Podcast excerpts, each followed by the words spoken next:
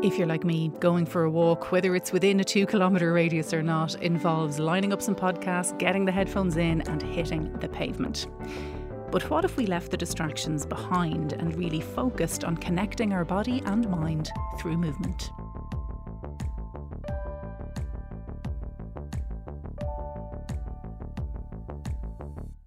Hello, thanks for joining me again today here on the You OK podcast. I hope you are feeling okay.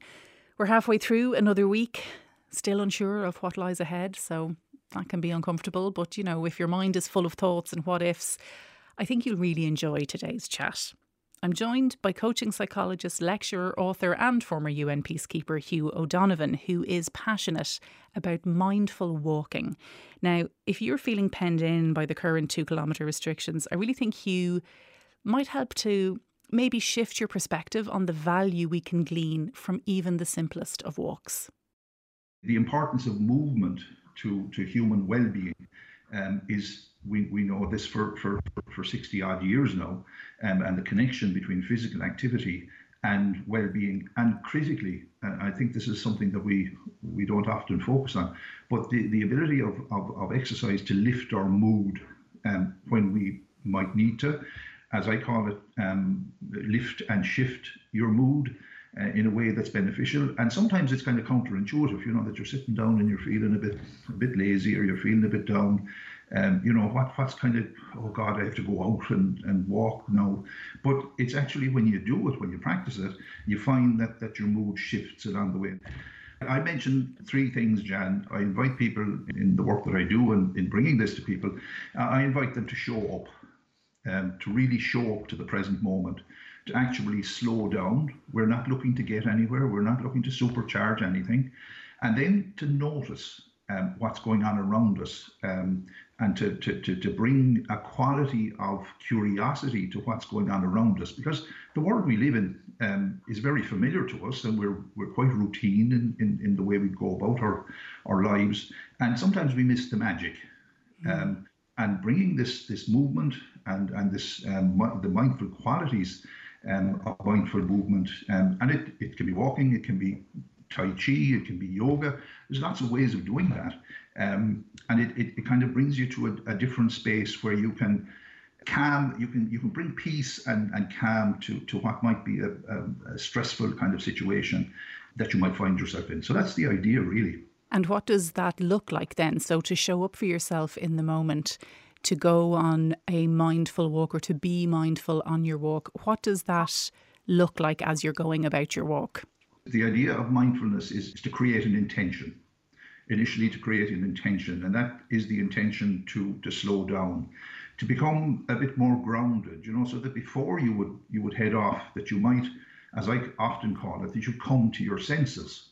Um, rather than putting on your your, your walking gear and um, and heading off out with your headphones um, and and and off at a lick or whatever, and that's fine. I, I have no problem with that. It's it's good exercise in its own right. But if you bring this quality of slowing down, then it's to it's to it's to develop it's to come to your senses. It's to be more grounded, and in a practical sense, even to the point of just stopping and feeling you know feeling the contact of your, of your feet with the ground. Um, just beginning to, to notice, to see what's around you with, with, with, with greater appreciation.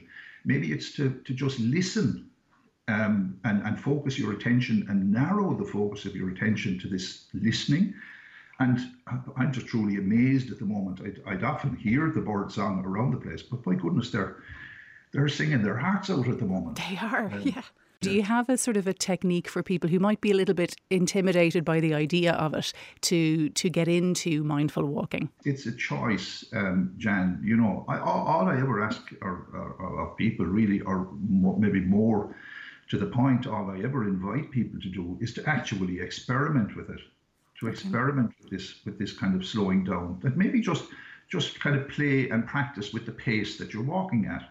Um, maybe um, you know on on a walk that you might um, decide to stop somewhere. You know, something gets your attention. There's, there's a lovely poem by um, William Henry Davies, and he says, um, "We have no time to stand and stare." So it's, it's, it's really there's, there's no mystery or there's no particular kind of magic bullet um, to all of this. It, it really is just to, to, to, to, to create the intention to slow down because then the body um, is, is, is beginning to get the message um, that this that this slowing down is, is, is can be kind of beneficial.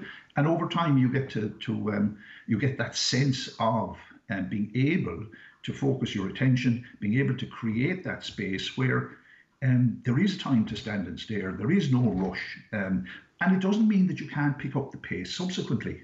Yeah, I think how you put it earlier about coming to your senses is a lovely way to think about it, you know, to connect your mind and your body and to be grounded in the world and, you know, smell the smells, hear the birds, you know, touch the leaves, whatever it is. It's a lovely, very simple way to think about it, but very impactful. You're, you're creating a, a particular time and space where you're releasing different um, neurochemicals, different um, endorphins in the body.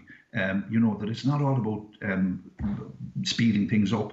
It's actually having the ability to, to slow things down. And these, you know, when we talk about mindfulness, we're, we're actually talking about low positive emotions, um, not high positive emotions like excitement and joy and whatever, or indeed high negative emotions like you know anger and anxiety and stress and whatever.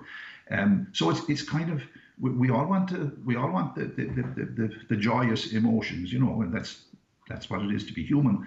But there's also that space for for calmness and, and contentment. And I, I, I don't know, just maybe as an example, some some um, I was talking to somebody there recently, and, and they were asking me, what, what is this mindfulness um, about in any event? And uh, they were describing how their father, who was a farmer, um, he used to do his day's work and he'd be busy doing and all of that. But after dinner, um, when he was finished in the evening, especially in the summer when things were growing and progressing, he'd go out to the, the back of the farm and they had a nice view and he'd sit down outside, he'd light his pipe, and he'd just be with the, the moments um, for that period of time.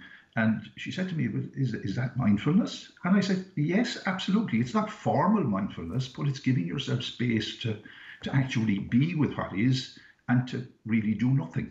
I remember actually you said it to me in the past, Hugh, about this idea of us living on a spectrum of mental health from maybe minus 10 to plus 10.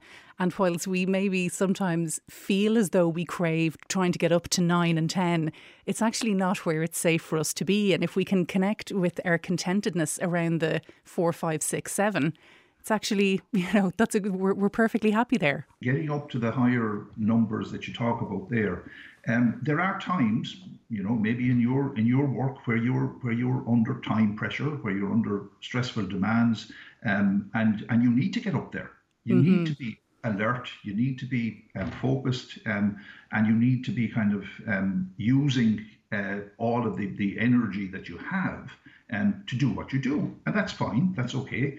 Um, but where the danger lies um, over the, the, the, duration is that you're operating at that level continuously. And and the problem is that a lot of people, and it's not, you know, in the in the programs that I teach in, in, in UCC, we spend a, a good share of time just exploring what it means to, to, to develop that skill to stand and stare, to, to actually take time out so that wherever you are, be there if you need to be at nine, be there, but also kind of be, be cognizant of the fact that, and, and maybe develop the skills of, um, you know, being where where things are are, are, are and, and when you when you are on, on your time off or when you are on your holidays, that you have this ability to to, to manage that space a bit more effectively.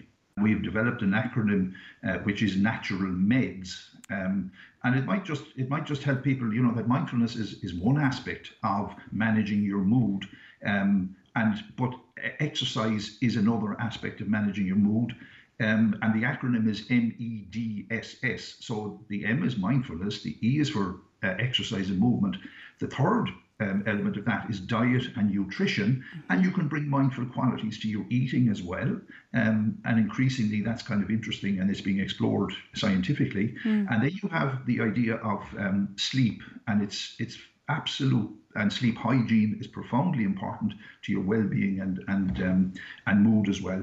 And then the final thing, which is problematic at the moment, which is the whole area of um, the social connection. Mm. Being socially connected is so important to our mental health. I think the important thing is to know that the only time that you're really present, really present to, to, to, to whatever it is you're experiencing, is when you're aware of your breath. Mm. And just taking one mindful breath, and I, all I just say is inhale for four, one, two, three, four, exhale for four, four, three, two, one. It's giving your body a chance just to to calm down.